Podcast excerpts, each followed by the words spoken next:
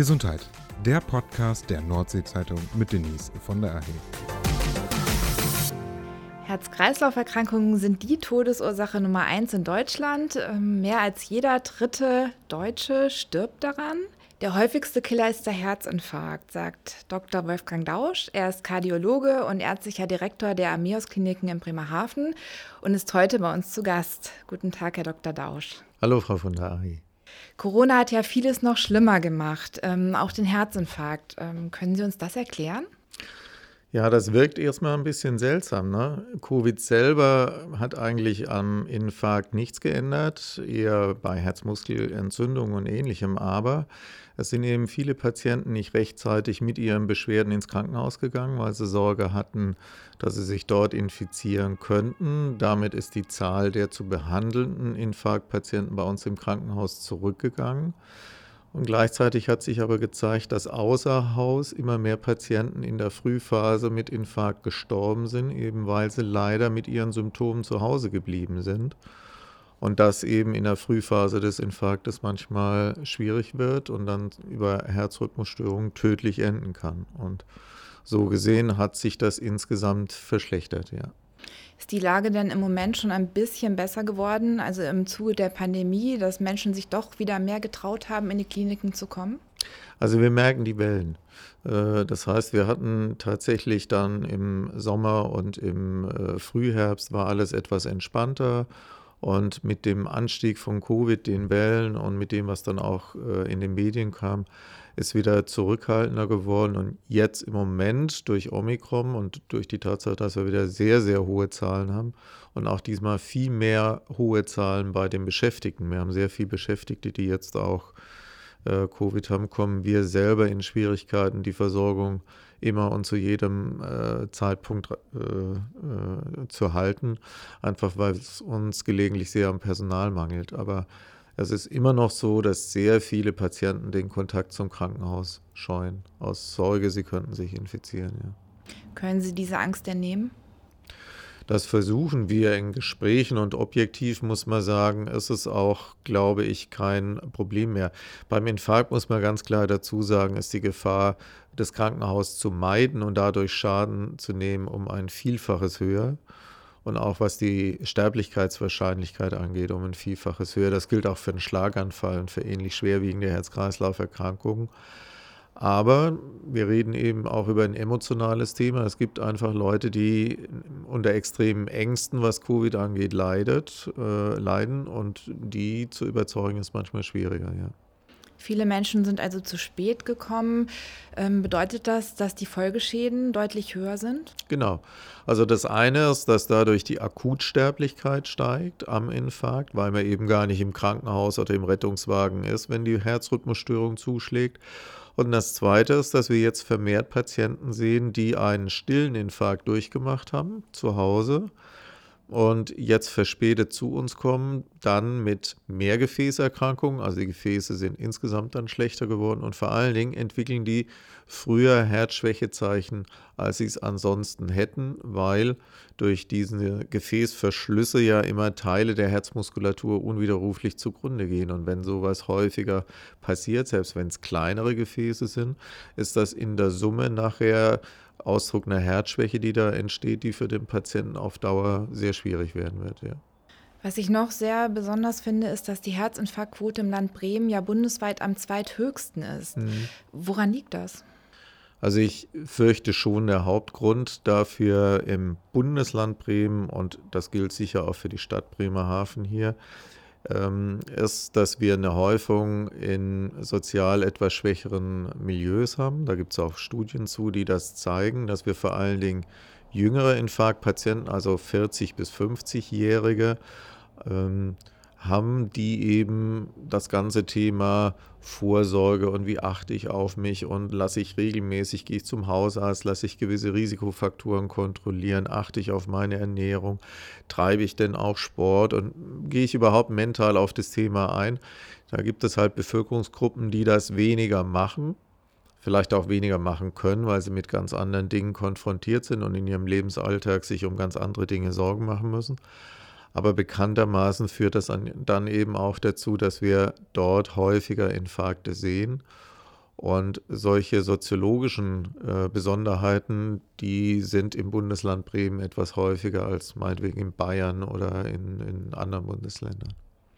Wie äußert sich dann ein Herzinfarkt konkret? Also auf welche Symptome muss ich achten? Wann muss ich unbedingt den Notruf wählen? Und gibt es ähm, auch ganz wichtig unterschiedliche Symptome bei Männern und Frauen? Hm. Also insgesamt ist ja immer noch der Klassiker der Schmerz äh, auf der Brust und in der Brust, dieses Gefühl, als äh, hätte man äh, einen Stahlgürtel um die Brust oder es sei ein Panzer auf der Brust. Das sind so Klassiker, wie es auch die Mehrzahl der Patienten hat, aber eben nicht alle. Das sind etwa sieben von zehn, die solche klassischen Symptome haben. Das kann aber auch mal können Bauchschmerzen sein, das können mal Rückenschmerzen sein. Das können mal Kieferschmerzen, die so ein bisschen an Zähne erinnern. Also es gibt Leute, die zum Zahnarzt oder Kieferchirurgen gelangt sind im Glauben, ihre Zähne hätten Schwierigkeiten und es stellt sich nachher als Angina-Äquivalent, also als Durchblutungsstörung am Herzen raus. Wichtig ist tatsächlich, dass es Unterschiede gibt zwischen Männern und Frauen, was die Symptome angeht. Es gibt auch in der Reaktionszeit große Unterschiede. Also Männer neigen dazu, deutlich früher Alarm zu rufen, gehen früher zum Arzt, rufen eher den Notarzt als Frauen, die eher dazu neigen, geht von alleine wieder weg und ich warte das Wochenende mal ab. Und Frauen haben unspezifischere Symptome. Die haben häufiger so Übelkeit, ich fühle mich unwohl, ich kriege nicht so gut Luft wie sonst, ich fühle mich heute ganz schwach und matt. Also sehr allgemein gehaltene Symptome, wo man gerade auch am Telefon nicht unbedingt gleich auf äh, Herzinfarkt rückschließen würde während Männer eben häufiger diese klassischen, ich habe so einen ganz starken Druck in der Brust und jetzt wird mir auch übel und äh, mir bricht der Schweiß aus, wo also auch Laien sehr schnell sagen, sag mal, da muss jetzt aber mal den Notarzt rufen. Das ist bei Frauen signifikant seltener. Frauen haben signifikant später den Infarkt als Männer. Also Männer sind früher dran im Leben. Bei Frauen ist das später. Dafür holen das Frauen, Frauen im hohen Alter 80 plus auf. Und äh, dann ist es in diesem Lebensabschnitt bei denen die häufigste Todesursache. Wie lange kann ich diese Symptome denn tolerieren? Also warte ich eine Minute, warte ich zwei Minuten? Es kann ja auch mal ein stechender Schmerz vom Rücken sein. Man ist einfach irritiert, weiß nicht so recht, kann ich den Notruf jetzt schon wählen oder nicht? Also was würden Sie sagen, ist da so eine Durchschnittszeit? Hm.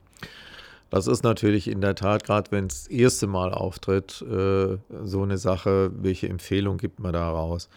Also wir sagen immer, wenn jemand 10 bis 15 Minuten ernstzunehmende Beschwerden hat mit Druck in der Brust und Übelkeit und Schweißigkeit und merkt, also ich kriege jetzt auch Angst und das ist wirklich ganz anders als Dinge, die ich sonst kenne und ich habe keine äußere Ursache, ich bin nicht gerade irgendwie äh, von einer Leiter gestürzt oder ähnliches, ähm, dann sollte er den Rettungsdienst rufen und lieber auch tatsächlich einmal mehr rufen als einmal weniger. Man muss einfach sagen, dass ähm, die Folgen so fatal sein können, wenn man sich da zeitlich vertut und glaubt, man wartet noch mal eine Stunde oder eine halbe Stunde, ähm, dass es wesentlich schwerwiegender ist.